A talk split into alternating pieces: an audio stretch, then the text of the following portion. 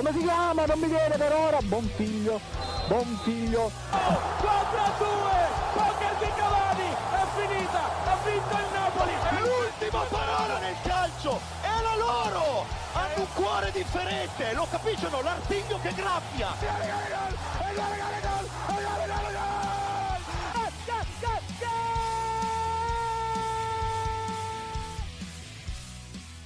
Gaudioso buon pomeriggio a tutti, cari amici ascoltatori Goal Speaker. Benvenuti alla nuova puntata oggi, martedì 11 maggio. È veramente una puntata gaudiosa, lo possiamo dire con grande felicità perché, perché a Torino alla Continassa stanno volando gli stracci. Se non lo sapete ancora, cari amici, la Juve infatti ha perso per 3 a 0 in casa col Milan, che ha sfatato il tabù eh, stadium dopo oltre dieci anni, praticamente dalla fondazione, dalla nascita di questo nuovo stadio, che è andato a sostituire poi il comunale. E ne parleremo oggi, ne parleremo con un tifoso per eccellenza che sta esultando ormai da due giorni, che sta cantando i ricchi e poveri, insomma. Sta, si è lanciato, vuole tornare allo stadio il prima possibile, il nostro Gianluca Megna. Assolutamente, assolutamente Marco, buonasera a tutti gli ascoltatori di Gold Speaker, è sempre un piacere essere qui con voi e un grande Milan in casa della Juventus che sfata il tabù Juventus Stadium e poi comunque una corsa Champions sempre più, più delineata diciamo, che si sta delineando un po' la forma di questa classifica finale di questo campionato. E dall'altra parte invece abbiamo chi ora è a Treviglio, ma è stato inviato speciale, ovviamente dietro l'autocompenso di Radio Statale in Spagna. Abbiamo con noi Morgan Guida. Grazie, grazie, grazie ragazzi. Devo ringraziare soprattutto il rettore, il celeberrimo rettore, gentilissimo, magnifico rettore che mi ha pagato interamente il viaggio. Ho pagato ovviamente volo, hotel, 5 stelle, cene, donne e... e niente, ragazzi. Buonasera. Assolutamente ci dissociamo da questa cosa perché è, sta- è stato tutto pagato è stato tutto pagato da Radio Statale, per cui infatti i nostri fondi sono ormai sul lastrico e rischiamo di dover chiudere fra poco. E quindi a questo punto direi lasciare spazio ai nostri sostenitori pubblicitari e non pubblicitari per poter parlare poi di eh, di calcio, chiaramente parlare di Serie A. Gioco 4-3-3, gioco 3-5-2, fai giocare Morata titolare, fai giocare Terzino del Sciglio, insomma in Italia sono diventati tutti allenatori. È un problema questo per noi boia. Per fortuna ci sono ancora gli amici goal speaker che ci capiscono di calcio. Seguiteli su Radio Statale. Bene, rieccoci qui e quindi parliamo subito di Juventus, perché come abbiamo detto il big match de- di domenica ha visto questo risultato in parte non aspe- inaspettato, anche se avevamo già citato nell'ultima puntata di Goal Speaker come la Juve doveva affrontare una squadra che comunque non aveva visto difficoltà contro il Benevento, invece la Juve qualcosina c'è stata, però a questo punto Juve che rischia veramente la Champions, se domani non batte soprattutto il Sassuolo è quasi matematicamente finita, anche perché poi ci sarà l'Inter, quella dopo che ok è una squadra che obiettivamente è già campione d'Italia, non ha più nulla da chiedere al campionato, però come si è visto anche con la Sandoria, ha grande fame e soprattutto vuole permettere di festeggiare questa vittoria a tutti i suoi giocatori, in quel caso ha segnato anche Pinamonti, per cui eh, prepariamoci anche questo e soprattutto i tifosi interisti vogliono preparare il banchetto per far fuori in qualche maniera i Juventini. Io non posso che andare subito da Gianluca, prima di parlare di Juve, però di farci un commento di questo Milan che è apparso finalmente di nuovo coeso e tutto attorno al suo grande stella che è Zlatan Ibrahimovic che purtroppo si è fatto di nuovo male. Sì, esatto, allora un Ibrahimovic che si infortunia ma due settimane dovrebbe rientrare forse per l'ultima partita di campionato dovrebbe essere anche a disposizione della Svezia per uh, gli europei. Quindi anche buone notizie per gli svedesi. E poi ovviamente un grande Milan secondo me a Torino, un Milan compatto, un gruppo ma lo si è visto fin da subito secondo me eh, non dai primi minuti, da, ma da quel, da quel cerchio dove Zlatan da capitano, anche se con la fascia al braccio, eh, carica la squadra, carica il peso dell'importanza della presa sulle proprie spalle e poi si vede la carica dei giocatori anche durante tutta la partita. Brahim Diaz secondo me è il migliore in campo, spumeggiante direi. Secondo me è un talento che bisogna tenere perché secondo me è veramente forte, può essere veramente decisivo ha solo bisogno di più spazio, secondo me l'anno prossimo ne troverà molto di più se rimane in uh, maglia rossonera. E poi vabbè comunque un uh, Fikayo Tomori veramente devastante, eh, una squadra completa, un Kissi imperioso secondo me a centrocampo, veramente eh, nonostante il rigore sbagliato ma comunque una stagione incredibile e poi secondo me la riconferma di Pioli che anche se lo davamo per spacciato è riuscito a ritrovare un grande gruppo e una grande squadra che hanno trovato una grande vittoria meritata e ha, ha regalato una grande emozione a tutti i tifosi. E, e non dico che è fatta ma ci manca veramente poco e ci crediamo veramente tanto ovviamente tutti noi tifosi rossoneri. Sì, il Milan che adesso dovrà affrontare tra l'altro il Benevento dell'ex Pippo Inzaghi domani sera eh, che deve cercare, poi tra l'altro ne parleremo nel prossimo blocco del Benevento, dovrà cercare disperatamente la salvezza. E poi Cagliari che invece è in grande slancio grazie a Mister Semplice che veramente ha rivoltato la squadra da così a così per cui sta facendo un finale stagione strepitoso. Eh, però io... sì dimmi Milan, Morgan. Milan non ha il Benevento eh? Atalanta ha il Benevento domani. Milan ha il Toro. Hai ragione hai ragione Scusatemi, sono confuso effettivamente con l'Atalanta che lotta anch'essa per la Champions e poi ne parleremo. E io a questo punto colgo l'occasione per parlare direttamente con Morgan. Milan che effettivamente ha dimostrato di aver bisogno di alcuni di quei senatori in qualche maniera come possono essere Cialanoglu, come giustamente ha detto prima eh, Gianluca che sì, ma può essere anche Benasser o Tomori tu lo terresti Tomori o questi giocatori qua? E soprattutto Donnarumma, secondo te a questo punto rimarrà al Milan, anche considerata la situazione in casa Juve? Comunque per me Donnarumma a questo punto rinnoverà, lo vedo ancora incluso nella, nel progetto, ovviamente incluso nel senso sentimentalmente, professionalmente è, è, è incluso e crede nel progetto. Forse questa vittoria sulla Juventus ha cacciato gli ultimi dubbi che poteva avere, che poteva avere in testa il giocatore e a conferma di questo c'è anche stato il post eh, su Instagram dopo la partita che, che spesso possono voler, tu, voler dire tutto, possono voler dire nulla, però è comunque un indizio in più. Eh, per quanto riguarda Tomori, Tomori è un bel giocatore che però anche, ha anche una, un diritto di riscatto piuttosto alto. 28 milioni e mezzo comunque per un difensore centrale, ok che è un giocatore molto giovane, sembra essere molto forte, però non sono pochi e non so se, se il Milan dopo, dopo il rinnovo anche di, di Donnarumma sarà eh, disposto a spendere quasi 30 milioni per un difensore centrale piuttosto che investirli su altri reparti. Hai parlato dei, dei, del discorso dei senatori, verissimo, quali possono essere Cialanoglu, eh, Donnarumma che a tutti gli effetti ormai è un senatore, nonostante sia, sia molto giovane, però uno dei giocatori che nella rosa da più tempo del Milan. Ibrahimovic abbiamo parlato in lungo e in largo del, dei suoi meriti, più che oltre che in campo, ma soprattutto dal punto di vista della, della, mentalità e sotto questo aspetto stanno uscendo tantissime interviste a diversi giocatori che, che lodano il fatto che Ibrahimovic riesca a far, a far dare a loro stessi più del 100%. Secondo me una nota a parte merita, eh, e lo dico anche da interessato in causa, Kier, Kier che ha un ruolo molto importante in questo Milan, lo vedo come una sorta di, di, di punto di riferimento per, per, i compagni più giovani e comunque in campo sta facendo il suo, eh, nonostante invece con l'Atalanta, con Gasperini, fosse andato in gran difficoltà e sia andato via dopo pochissimo tempo, probabilmente semplicemente non era il sistema di gioco adatto a lui. Eh, un gioco come l'Atalanta in cui i difensori centrali spesso si propongono in attacco va probabilmente un po' contro alle, alle tendenze di gioco di Kier. Però eh, ci tenevo a sottolineare che Kier secondo me è uno dei giocatori forse più sottovalutati in questo momento della rosa, ma che sta dando un apporto molto molto importante. Gianluca, so che volevi fare un commento.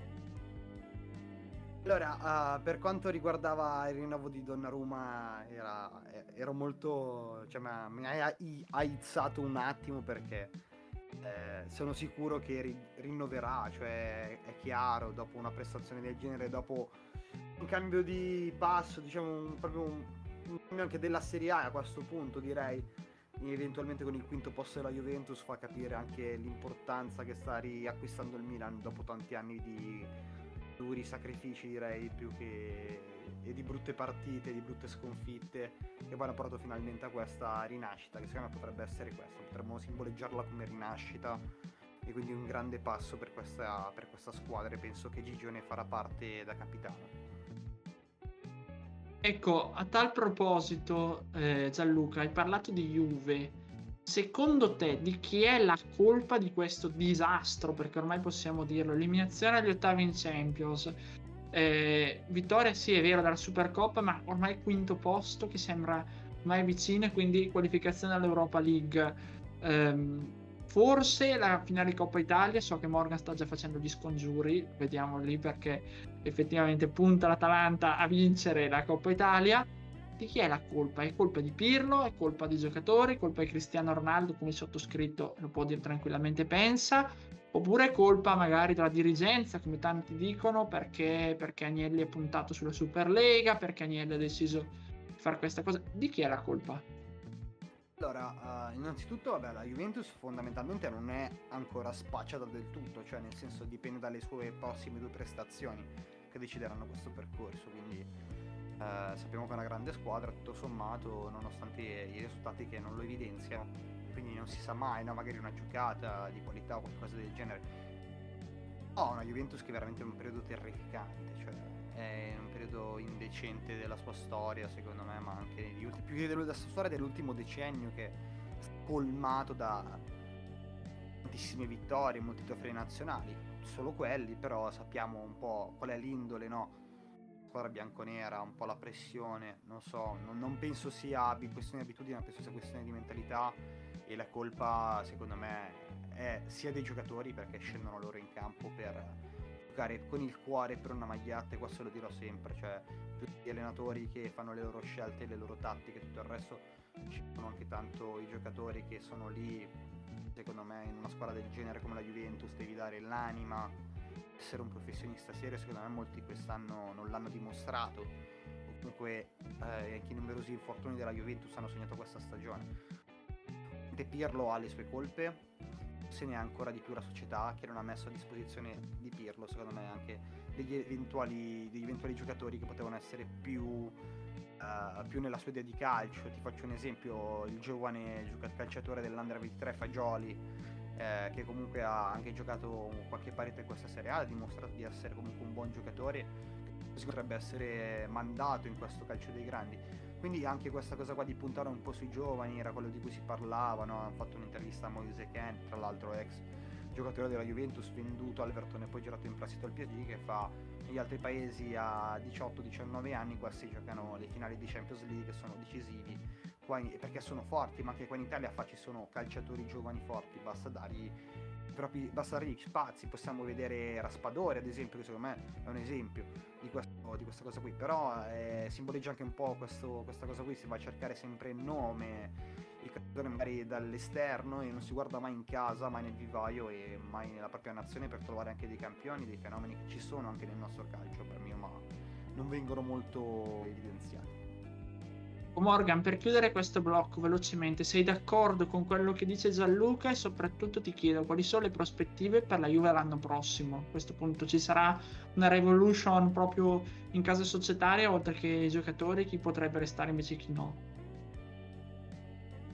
Sì, sì, sono, sono d'accordo con Gianluca in, su tutta la linea praticamente, specialmente sul discorso che ha fatto sui giovani, il fatto che, che fuori dall'Italia arrivino a giocare finali di Champions, mentre qui ci sia più difficoltà. E... Ehm, per quanto riguarda invece la domanda che mi hai posto, eh, la Juve adesso è un po' in una situazione ovviamente complicata. Dopo nove anni di vittorie si trova a dover gestire probabilmente una crisi, eh, in quanto l'allenatore eh, bisogna capire se continuare a dargli fiducia eh, o cambiare verso non so chi chi sia disposto più che altro ad andare alla Juve nel caso non dovesse entrare in Champions League, perché gli Allegri o gli Zidane non credo proprio vadano alla Juve in, in, in, in Europa League. E poi c'è tutta anche la questione societaria, c'è Paratici, Nedved, c'è, c'è un bordello attualmente alla Juventus. Eh, lo stesso Agnelli che in realtà è stato, è stato, anche messo in discussione dopo la questione Superlega, c'è la questione Superlega da, da della Serie A, l'iscrizione o meno al campionato, Gravina che cioè, è davvero un, un casino allucinante in questo momento la Juventus. Quindi ehm, priorità attualmente per la Juve secondo me è quantomeno centrare la Champions. E centrare la Champions sicuramente è più importante che vincere la Coppa Italia in questo momento per la Juve, eh, dal punto di vista economico, di, di, di brand, di, di, possibilità di attrarre giocatori, eh, pagare stipendi, eh, attrarre allenatori stessi, come abbiamo appena detto. Quindi eh, è un gran casino e, e sarà ancora più un casino nel caso la Juve non dovesse centrare questo obiettivo. Va bene, va bene, vedremo poi appunto come andrà e siccome la lotta Champions è ancora molto accesa ne parliamo nel prossimo blocco, prima però con un breve ispezione con i nostri sostenitori pubblicitari e non pubblicitari.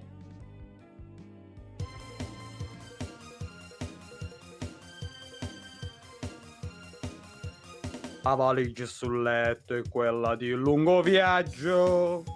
Io tenevo i codini stessi di Roberto Baggio mi hai guardato, voglio ti sei steso sul letto, io mi sono eccitato dentro il mio doppio petto. Con lussuria sfrenata ti sei tolto la gonna e io mi sono reso conto che non eri una donna. Se mi lasci non vale, peso più di un quintale. Se mi lasci non vale, brindo con un potale. Quando arriva la festa, io mi ciuccio la pasta e mi fondo il travesta tutto giorno qui, tutto martedì, venerdì, su Radio Statale, con lo speaker. E rieccoci qui, a questo punto non possiamo fare altro veramente che parlare di lotta Champions, perché mentre la Juve perdeva, il Milan vinceva e si garantiva forse un posto nella Coppa della Grandi Orecchie, chi è la favorita, visto anche il calendario, è l'Atalanta, che ha battuto per 5 a 2 il Parma e dietro un grandissimo Napoli che è riuscito a superare per 4-1 a lo Spezia in trasferta grazie anche ai gol di Victor Osimen e qui non posso che parlare subito con Morgan. Cioè Atalanta che a parte due amnesie che hanno fatto imbestialire Gasperini veramente perché è stata un po' una, due leggerezze difensive. A questo punto si è garantita effettivamente la terza qualificazione consecutiva e può pensare alla Coppa Italia e dall'altra il Napoli veramente non rischia più nulla dietro, visto anche poi che l'avversario sono l'Udinese, eh, la Fiorentina e, e, il Verona, tra l'altro con Verona già salvo, l'Udinese dovrebbe salvarsi teoricamente proprio questa giornata e anche la Fiorentina se il Benevento non dovesse vincere. Quindi secondo te Atalanta e Napoli sono già in serie, cioè sono già in Champions League e soprattutto l'Atalanta può pensare direttamente alla Coppa Italia. No, per me no, nel senso che non è solo una questione di toccare ferro, ma Atalanta comunque se non dovesse arrivare già qualificata alla Champions all'ultima giornata ha uno scontro con il Milan che potrebbe essere sanguinosissimo. Comunque questo pericolo sembra essere un po' meno presente adesso data la vittoria del Milan con la Juventus e gli scontri diretti che tutte tra Atalanta, Milan e Napoli hanno nei, eh, a favore nei confronti della Juve. Ma comunque adesso l'Atalanta ha ancora qualche ostacolino. La prossima è il Benevento, che per quanto non abbia espresso, specialmente nel girone di ritorno, un gioco fumeggiante o comunque efficace, è una squadra a tre punti dalla zona salvezza, quindi in qualche modo dovrà provare a, a vincere queste partite Dopodiché c'è il Genoa che invece credo che sia la partita più semplice del trittico che l'aspetta, in quanto il Genoa ormai non ha praticamente più nulla da chiedere a, al campionato, è relativamente sicura, 5 punti di vantaggio sul Benevento, ma comunque dietro ha tre squadre, quindi non la vedo così coinvolta nella, nella, nella lotta a salvezza. E poi c'è il Milan, come abbiamo detto, quindi sicurezza ancora non ne abbiamo. Il fatto che il Milan abbia vinto con la Juventus sicuramente è un mattoncino uh, che può contribuire alla Champions League dell'Atalanta stessa, ma secondo me né Atalanta né tantomeno Napoli che, che ha due punti in meno eh, possono essere ancora sicure della Champions. Sì, però ricordiamo comunque che la Juve dovrà affrontare il Sassuolo in lotta per la Conference League con la Roma e per cui sarebbe un traguardo fondamentale per la squadra di Zerbi. Letto anche proprio l'allenatore stesso che se si arrivasse in Europa è una cosa storica. E dall'altra parte abbiamo appunto l'Inter che non vuole, a quanto pare, soprattutto i tifosi vogliono farla pagare a questi nove anni di vittoria alla Juve, per cui vorrebbero mandarli all'inferno. diciamo così. E...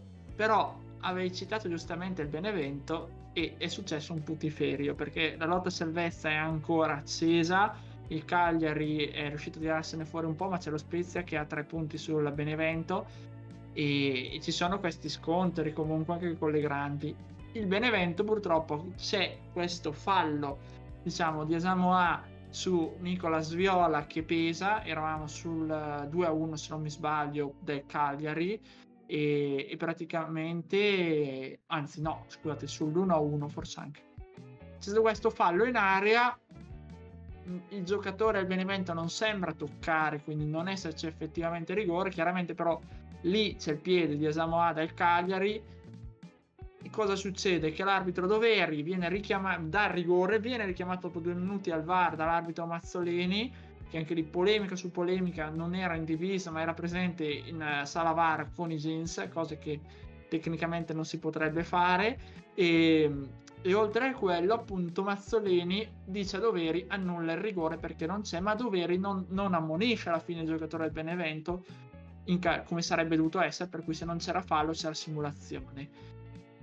Il presidente Vigorito è esploso, ha detto in conferenza stampa che Mazzoleni eh, vuole mandare in Serie B praticamente le squadre del sud, c'è questa divisione di nuovo tra nord e sud che è, è scoppiata eh, sui giornali anche del sud Italia, lo stesso Pasquale Foggia, ex giocatore della Lazio, è andato dicendo a, nel dopo partita, o meglio, prima che se ne andasse a Mazzoleni, eh, che è lo stesso del, della partita con la Lazio in cui era stato negato al Cagliari un rigore, no, anzi, scusate, col Napoli, in cui era stato praticamente negato al Napoli, se non mi sbaglio, un gol di Osimen per un fallo presunto che non c'era, per cui anche qui giochetti, magheggi e tutto che poi dire che si vuole mandare in Serie B una squadra del sud, la Sardegna geograficamente dov'è, forse dovremmo guardare un attimo. Anche perché Marco, il eh, Cagliari come città, tra l'altro, è più a sud di Benevento, quindi anche questo non regge tanto, però va bene. Ecco Gianluca, cosa ne pensi di questa situazione e anche dell'utilizzo del VAR? Perché la Mazzoleni non era intervenuto sul fallo di Usimen che non c'era e qui invece è intervenuto aiutando, tra virgolette, il Cagliari, anche se non avrebbe dovuto a regolamento. O è colpa di Nico e i Sardi, di, di, di Carriggio, Rassaco, Franco, e, e quindi potrebbe essere colpa loro, oppure c'è qualcosa sotto che non va bene in questa Serie A, cioè diciamo che che la classe arbitrale quest'anno, nonostante il VAR per l'ennesimo anno, si è rivelata un po' scarsa, nel senso anche senza l'impatto dei tifosi, quindi con meno impatto emotivo, secondo me sono riusciti a tornare completamente una stagione, passatemi il termine, ma veramente l'hanno, l'hanno sbagliata completamente. Molti arbitri hanno, hanno dato espulsioni, hanno fischiato rigori che non c'erano e non ne hanno dati clamorosi, cioè quindi è un po' paradossale che con, uh, con il VAR, con la tecnologia vada a negare un rigore che è stato dato in precedenza all'uomo e che c'era e così eh, vai a penalizzare una squadra anche che sta lottando per una salvezza contro un'altra squadra che lotta per la salvezza che è il Cagliari che ha ricevuto due grossi favori anche per quella cosa che ti dicevo prima che probabilmente è ricollegabile. E quindi boh, non saprei perché comunque è una lotta molto accesa ancora come dicevi te che c'è ancora lo Spezia che c'è ancora c'è ancora lì comunque il Cagliari, che c'è il Torino nonostante la parità in meno, comunque ci sono molte, molte squadre ancora che sono lì lì per rischiare la retrocessione, quindi queste tre giornate in lotta in zona salvezza saranno decisive, saranno veramente fondamentali. E poi ritornando poi sul discorso di prima, eh, mi trovo completamente d'accordo con Morgan. Sì, anche perché per chiudere un attimo il cerchio, chiudere un po' questo blocco, eh, effettivamente è un po' paradossale, come dicevamo, dire mandare in Serie B due squadre de- del sud, anche perché il Cagliari con questa vittoria ha superato il Torino e lo Spezia che sono del nord, quindi il senso è un po' viene a mancare. Eh, vedo che Morgan voleva intervenire e quindi lascio subito la parola. Sì, eh, appunto, eh, io volevo entrare nel merito eh, del, del protocollo del VAR, nel senso che sul fatto che ci sia o meno un rigore possiamo discuterne, perché effettivamente non si capisce molto dalle immagini se il contatto ci sia stato, non ci sia stato, l'entità del contatto, ma proprio questo è il punto. L'arbitro ha valutato che ci fosse stato un contatto. La cosa che può fare il VAR è annullare il rigore nel caso il contatto effettivamente non avvenga, non valutare l'entità del contatto. E se il fatto che poi l'arbitro non abbia ammonito il giocatore viola, sta è come una missione di dire ok non ha simulato, quindi se non è simulato vuol dire che in un modo o nell'altro toccato ti ha toccato. Qui la valutazione che ha fatto il VAR alla fin fine va probabilmente contro il protocollo del VAR stesso, cioè è andato a valutare un'entità di un contatto. E questo non si può fare, quindi io sinceramente non lo so se quello sia rigore o non rigore, però una volta che l'arbitro l'ha dato, per come è scritto attualmente il regolamento del VAR, il VAR, a mio parere, ma credo sia una cosa più oggettiva che un parere, non poteva intervenire. Tutto qui. Esattamente, perché infatti il VAR teoricamente non aveva il diritto di intervenire per le regole attuali, per cui veramente ci sono un po' di dubbi e poi vedremo un attimo anche la decisione del, del disegnatore ehm, del disegnatore arbitrale cosa alla fine verrà scelto. Probabilmente si parla di uno stop sia per dovere che per Mazzoleni, perlomeno per la prossima giornata, ma vedremo se ci saranno di nuovo in questo campionato. Io direi di lasciare spazio ancora un attimo ai nostri sostenitori pubblicitari non pubblicitari per l'ultima volta questa puntata e poi parliamo di Serie B e dei verdetti che sono usciti con l'ultima giornata giocatasi ieri. Uscente, stavo guardando la partita del Monza quando all'improvviso ho sentito la parola patata e sono corso subito a ascoltare gli amici di Gold Speaker in onda su Radio Statale Cribio. Ed eccoci qui, quindi parliamo di Serie B perché si è chiuso il campionato con uh, l'Empoli che ha vinto con 73 punti eh, lo, il, il campionato, nonostante appunto l'Empoli era già comunque promosso da un paio di giornate, una quota direi anche abbastanza bassa, eh, perché se andiamo a vedere su 38 partite l'Empoli ne ha vinte la metà o, qua, o addirittura meno della metà, per cui veramente una quota molto bassa per il campionato cadetto quest'anno che ha visto però la promozione dopo 23 anni per la felicità del nostro Gianluca Megna della Salernitana che sento già commentare sotto. Gianluca cosa ce ne dici di questa promozione? Una merdaviglia. Eh, te la definisco così guarda. Eh, più che altro molto de- un pochino deludente cioè non tanto la delusione del Monza delle ultime partite perché i ragazzi hanno dato il massimo, cioè al 100%, comunque hanno fatto tre successi molto importanti in un bel filotto, poi ovviamente ha perso contro il Brescia, in 10 sfiduciati poi anche da, dalle notizie di, di, Pescara che arrivavano da Pescara, con Pescara che, che retrocede assieme a Cosenza, Virtus Entella e Reggiana. Eh, quindi queste quattro squadre sono retrocesse e salgono direttamente Ternana, Como, non mi ricordo. Altra e poi quella che arriverà direttamente ai playoff che c'è anche il Lecco e il Renate qua in zona che giocheranno questi playoff di Serie C. E nulla quindi il, il Monza purtroppo va ai playoff la Serenitana ovviamente meritatamente che comunque ha recuperato una partita importantissima all'ultimo secondo poteva essere decisiva che stava pareggiando e portava tutti i punteggi a pari cioè quindi non sarebbe stata a pari con la Salernitana probabilmente questo, a questo momento se non avessero segnato il rigore al, al 94esimo saremmo in A. Però vabbè sono altri discorsi non si giocherà dalla semifinale playoff perché è arrivata terza e basterà pareggiare tutte le partite. La squadra ovviamente mi auguro che le vinca ma basterà pareggiare per passare.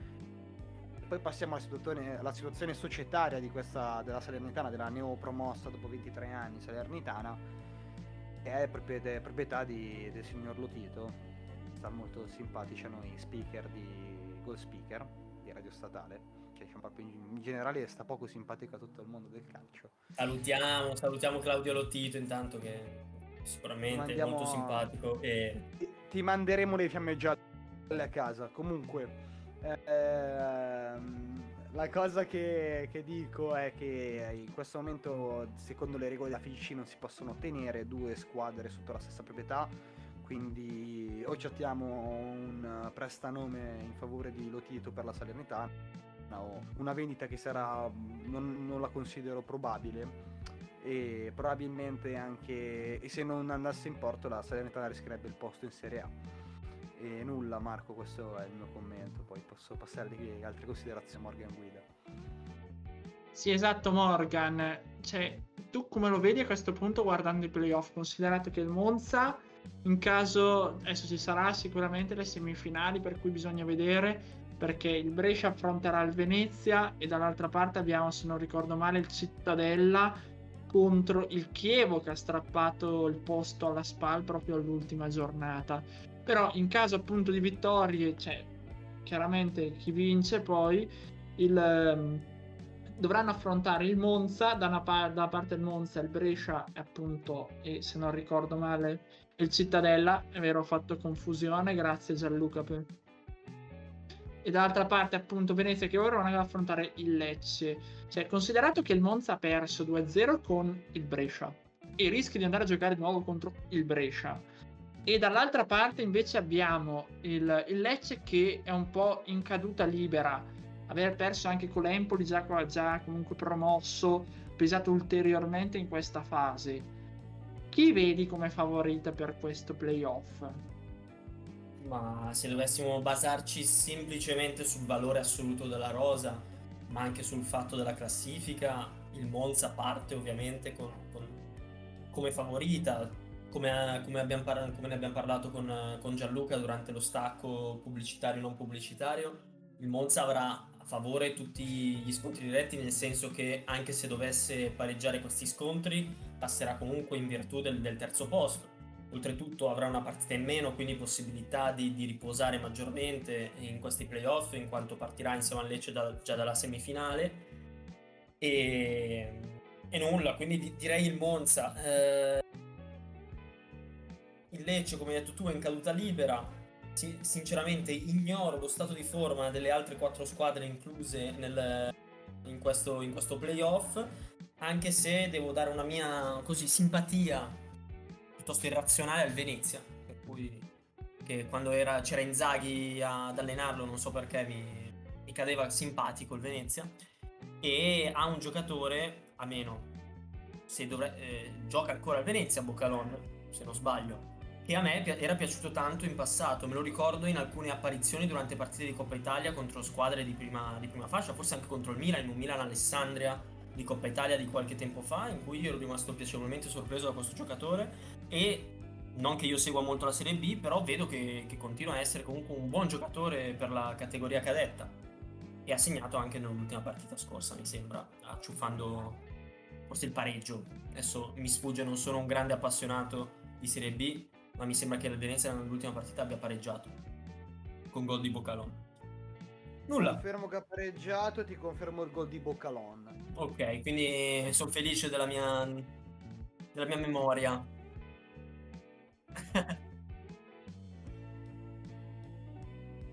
Sarebbe fiero, perfetto. Però devo dire in conclusione che piacerebbe vedere il A. Piacerebbe Berlusca che torna su eh, la coppia Boateng Balotelli nuovo in A non so l'ultimo il canto del cigno magari in Serie A di, di Balotelli non lo so. Lo dico da Monzese quindi lo dico un po' anche con quel um, cuore di un bambino che comunque fin da piccolo è vero sì, la squadra del mio cuore è il Milan assolutamente ma quando sei piccolo e cresci qua il sogno poi era sempre di vestire quella maglia no nonostante i colori del cuore sono il rosso nero ma c'è anche il bianco rosso del Monza e sarebbe anche per la prima volta in Serie A. Sarebbe una, un, sarebbe una storica promozione. Vorrebbe dire tanto anche per questa città comunque che ha sempre rappresentato una grande una grande cioè, mi viene il termine adesso lo trovo con calma è sempre stata una grande meta per la Formula sempre, è sempre stata una grande meta per la Formula 1, ovviamente, per un altro genere di sport e potrebbe poter diventare anche importanti per il campionato di calcio di Serie A, che è lo sport più seguito nel nostro paese, sarebbe una cosa veramente bella, anche perché è una squadra molto competitiva, secondo me potrebbe anche fare bene. Gianluca, dai, siete dei milanesi mancati, su, adesso diciamo, il Monza, Monzesi, eh. milanesi, no, su. No, mi dispiace per te, no, sono, diver- sono diverso da milanese. Va bene, va bene, dopo questo dissing direi di chiudere qui la nostra puntata, per cui saluto il milanese mancato Gianluca Megna. dal loco, quello con i baffi e tutto il resto a- al milanese, veramente, milanese mancato è veramente brutto, comunque ricordo di ascoltare Ghost Speaker dalle ore 19 il martedì e dalle ore 20 il venerdì e una buona serata. D'altra parte abbiamo Morgan Guida che saluto. Un caloroso abbraccio e un addio alla prossima puntata di Gold Speaker.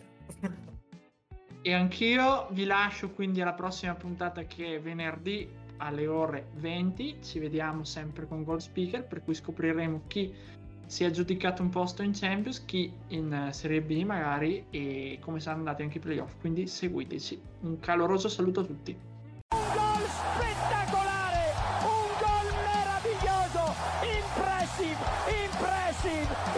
Come si chiama? Non mi viene per ora. Buon figlio. Buon figlio. 4 a 2, poker di Cavani, è finita, ha vinto il Napoli. È l'ultima parola nel calcio, è la loro! Hanno un cuore differente, lo capiscono? L'artiglio che graffia! E